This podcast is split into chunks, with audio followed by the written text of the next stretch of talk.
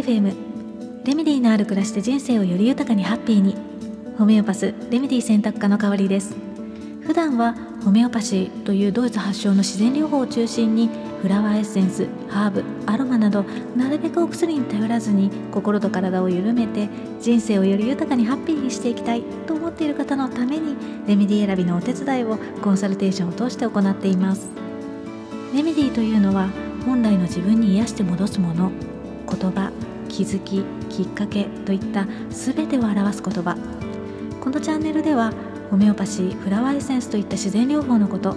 またヒーリングや波動宇宙人的な話までその時私の興味のあること楽しいと感じたことときめいたことなどもざっくばらんにシェアしていきたいと思っています。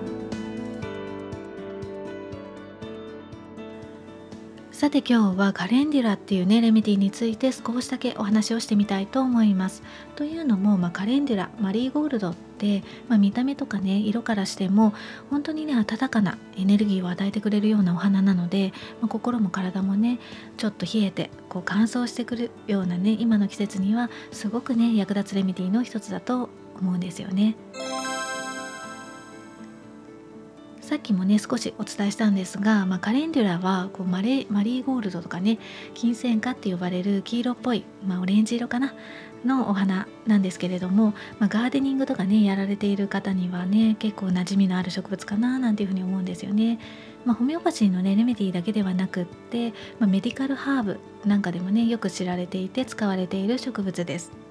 でまあ昔はね魔法の草なんていうふうにもね呼ばれていたほど、まあ、本当にねさまざまな使い方があるんですけどあの今日はまあねせっかくなのでねこの時期に役立ちそうな使い方を一つか二つご紹介できればいいかななんていうふうに思っています。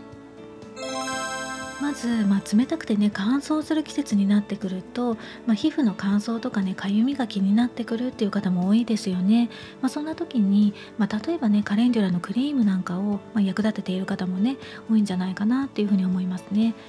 まちょうど今こう土曜の期間季節というかね時期っていうのは、ま疲れが出やすくてね体調を崩しやすいってねこう前にもちょっと配信したエピソード、えーと秋の土曜のセルフケアだったかな。でもまあお話をしていたんですがあの次のね季節に向けてのメンテナンス期間なので心も体もねあのやっぱりデトックスするためにこうゆっくり休めるようにってね何かしら、まあ、症状が出ているかもしれないですよね。まあ、例えばこう皮膚にねあの発疹として毒素が出ていたりとか、まあ、乾燥とかでかゆみでねかき壊してしまうようなこともあるかもしれないし血行が悪くてねこう手足が冷えて体に溜まった毒素をなかなか排泄できないなんていうこともねあるかもしれないですね。まあ、そんな時にもカレンデュラはねクリームだけではなくてこう役立つ可能性があるレメディーの一つなんですね。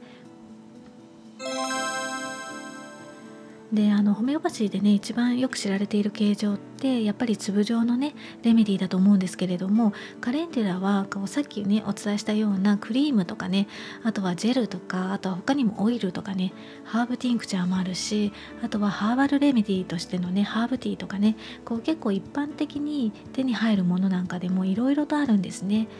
まあ、ただねどれを使っても同じかって言われるとあのそうではないのでご自身にあのご自身に合うというかご自身の使う目的によってねあのやっぱり選ぶものが変わってくるので、まあ、どれがどれをねこう選んだらいいかわからないっていう時は、まあ、相談をしてからね購入された方がいいんじゃないかななんていうふうに思います。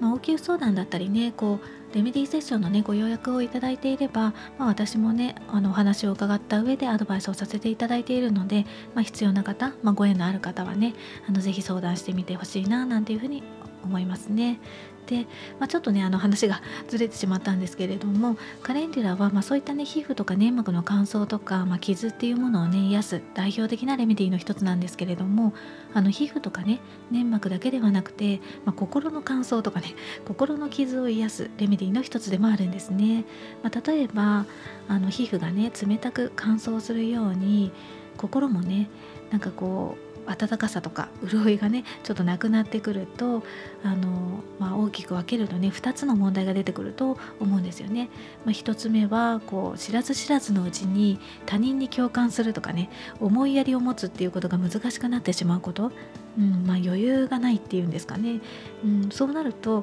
まあ、人を傷つけるようなことをねついついあの言ってしまったりっていうね。でえっと、で2つ目がえー、自己注力だったりとか、まあ、自分自身を信頼というかね信じることができなくって、まあ、ちょっとね他人からこう批判されたりとか怒られたりするだけで、まあ普段以上にねすごく傷ついたって感じたりとか傷つけられたっていうねあの感情が湧いてきたりすることもあるんですね。うんまあ、こんなようなね2つの例えばですけれどもね、まあ、2つのあの心のトラブルにもカレンデュラのレメディっていうのは、まあ、心にね潤いを取り戻すように働きかけて、まあ、本来のね人間的なこう温かいコミュニケーションを取り戻すねサポートをしてくれることもあるので、まあ、秋の土曜のねこう気持ちのアップダウンが激しくなりがちな時期の心のケアにも役立つかもしれないですね。はいいかがでしたでしょうか、まあ、カレンデュラはね他にも本当にねいろいろなことに役立つレメディーなんですけれども、まあ、今日はねあの秋の土用の今の時期に役立ちそうな、まあ、体と心の乾燥ケアっていう視点から、ま少しだけお話をあのしてみました。まあ、そういえばねあの一昨日ですかねあの小池都知事がね過労で1週間お休みされるっていうニュースがありましたよね、まあ、咳をされていてねちょっと辛そうな映像が流れていたんですけれども、まあ、先日のねエピソードでも秋の土用っていうのは、まあ、東洋思想のね金のエネルギーがよあの弱まるのであの肺とかね呼吸器にこう症状が出やすいんですよね。なので、まあ、小池都知事ね、まあ、もしねあの映像が本当なら、まあ、選挙云々関係なくね自然のリズムにこう逆らってきたからこそ、まあ、この時期にダウンしたのかもしれないし、まあ、それってねあのある意味自然の流れに乗っているっていうふうにも言えるので、まあ、土曜最後のねこの1週間はゆっくりと休んでね心と体を整えてほしいななんていうふうに思ってしまいましたね。今日も最後までお聴きいただきましてありがとうございました。この配信が誰かのちょっとした気づきレメディーになりますように。メルマガやブログではレメディーのある暮らしのヒントをお届けしています。より具体的なレメディーの紹介もしていますのでご興味のある方は覗いてみてくださいね。また皆様からのレターも受け付けています。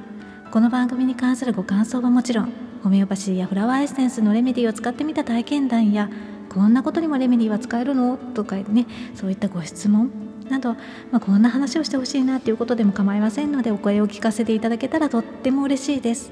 それではまた。